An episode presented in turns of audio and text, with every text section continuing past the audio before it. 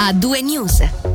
In apertura una notizia arrivata davvero pochi istanti fa. Il Ministero Pubblico e la Polizia Cantonale comunicano che oggi, poco prima delle 15, alla Centrale Comune d'Allarme è giunta una richiesta di intervento in un appartamento in via Muro della Rossa a Solduno, dove in seguito è stato rinvenuto il cadavere di un uomo la cui identità è ancora in fase di accertamento. Sul posto sono intervenuti agenti della Polizia Cantonale e i soccorritori del Salva che non hanno potuto che constatare il decesso dell'uomo.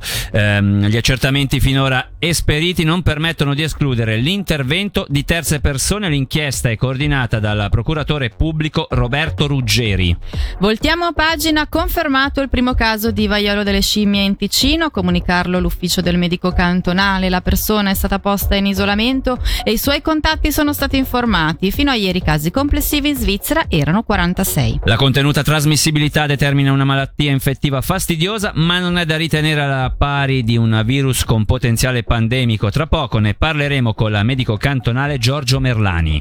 Il Ticino presenta la prima strategia cantonale di promozione dei diritti dei bambini e dei giovani che prevede 21 misure, azioni concrete da implementare in diversi ambiti con un obiettivo comune, ovvero quello di sensibilizzare e promuovere il diritto ad un'educazione non violenta. Sentiamo il direttore del Dipartimento della Sanità e della Socialità, Raffaele De Rosa. Nell'allestimento del programma sono stati ascoltati ed incontrati circa 270 bambini in tutto il cantone, dai centri urbani, dalle città fino alle valli alle zone periferiche, per potersi confrontare, per poter recepire anche i loro suggerimenti e le loro considerazioni, rafforzare l'informazione, la sensibilizzazione su tutto il territorio, riuscire a coinvolgere e rafforzare anche la già buona collaborazione con tutti gli attori istituzionali e non che hanno contatto sia con la gioventù sia con le famiglie. Con questo programma chiediamo un cambiamento culturale di paradigma e di passare dalla lotta al maltrattamento al buon trattamento, far capire quanto sia importante sostenere il diritto ad un'educazione non violenta e quindi eh, rafforzare il buon trattamento, l'ascolto e il rispetto del bambino e della gioventù.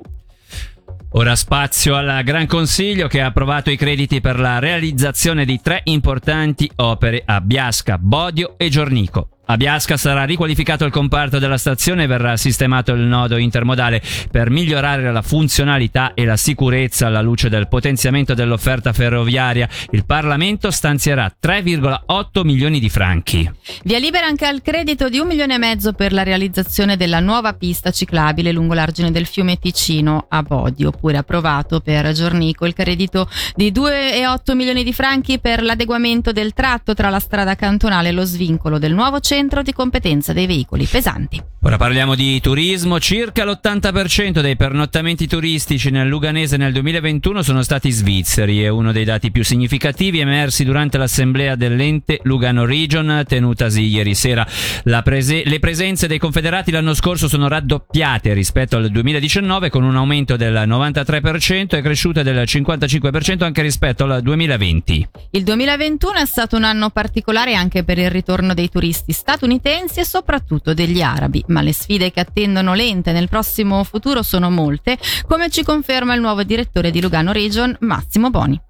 Abbiamo analizzato l'attuale situazione e abbiamo individuato quali sono i progetti prioritari da portare avanti nei prossimi mesi. Innanzitutto abbiamo individuato come principali quattro segmenti della nostra regione lo sport e la natura, l'arte e la cultura, l'enogastronomia e i meeting e gli incentive. Abbiamo sottolineato quanto sia importante lavorare con gli operatori turistici sul territorio, a iniziare da Ticino Turismo, poi il Dicastero della città di Lucano, Cultura, Sport ed Eventi eventi, le associazioni di categoria, i commercianti, gli esercenti, gli hotel sono degli importantissimi partner per noi, i comuni, il territorio che ci circonda, la Capriasca, il Vedeggio, il Malcantone, il Ceresio, l'ERS, definiti questi segmenti e i partner abbiamo individuato alcuni progetti che necessitano di essere implementati in maniera prioritaria, sono il nuovo sito internet che presenteremo da marzo del 2023, ci sarà una nuova strategia di social media marketing da gennaio 2023, un nuovo concetto di infopoint che sarà sia statico ma anche mobile, sarà una grande sorpresa per la regione. Dai dati dell'Ufficio federale di statistica è emerso che il tasso di occupazione alberghiera dei campeggi e delle residenze secondarie è stato molto alto e costante durante tutti i mesi del 2021 e aumentato del 49,9% rispetto al 2020 totalizzando più di un milione di pernottamenti.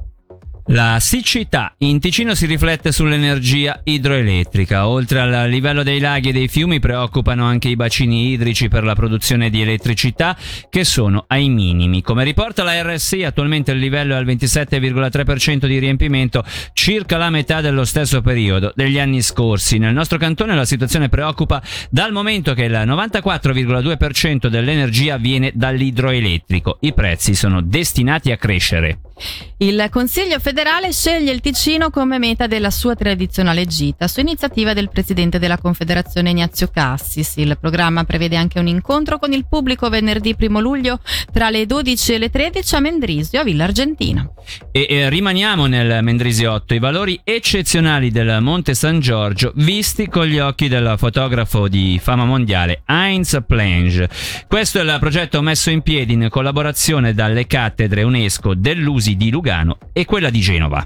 L'artista peruviano lo scorso anno è stato nel Mendrisiotto per scattare alcune istantanee di questo sito patrimonio mondiale UNESCO, scatti che permettono di mostrare come la storia del pianeta Terra abbia radici su questo monte. Sentiamo Adine Gavazzi, membro costitutivo della cattedra UNESCO di Genova. Il progetto consiste nella opportunità di leggere attraverso la lente e lo sguardo di un grande fotografo di fama mondiale i valori universali eccezionali che un sito di patrimonio mondiale sprigiona. Il Monte San Giorgio è conosciuto per il suo patrimonio fossile, la storia del Triassico, del pianeta Terra si scrive sul Monte San Giorgio, ma non tutti lo sanno. Chi abita davanti a San Giorgio non si sveglia tutti i giorni vedendo questa montagna straordinaria con tale consapevolezza. E allora abbiamo pensato di percorrerlo e di chiederci dirci cosa collega il Monte San Giorgio al passato e al presente e come raccontarlo. Facendo questo percorso, accompagnati dalla cattedra UNESCO della USI di Lugano, specializzata non solo nel patrimonio mondiale ma anche nelle tecnologie digitali per meglio comunicarlo, abbiamo realizzato che vicino al Monte San Giorgio esiste il patrimonio culturale intangibile di Mendrisio, naturalmente, delle processioni storiche di Mendrisio. Abbiamo anche rilevato sul Monte San Giorgio una elevata quantità di piante medicinali, di edifici sacri, di percorsi cerimoniali che testimoniano un'attività importante, storica antichissima, collegata al tema del sacro e della salute. Questo è proprio il tema del nostro lavoro. Lavoriamo in Italia sui sacri monti che mostrano un'affinità straordinaria con molti aspetti del Monte San Giorgio. Quindi in collaborazione con la cattedra UNESCO USI stiamo lanciando questo progetto per una visione integrale di San Giorgio nel suo contesto affinché tutti coloro che hanno la fortuna straordinaria di nascere, vivere, abitare qua magari e guardare questa montagna imparino a riconoscerla con degli occhi più consapevoli e non solo a rispettarla ma anche a apprendere da tutto ciò che questa montagna e i suoi siti di eccezione è in grado di insegnare. Il suono dell'informazione a due news.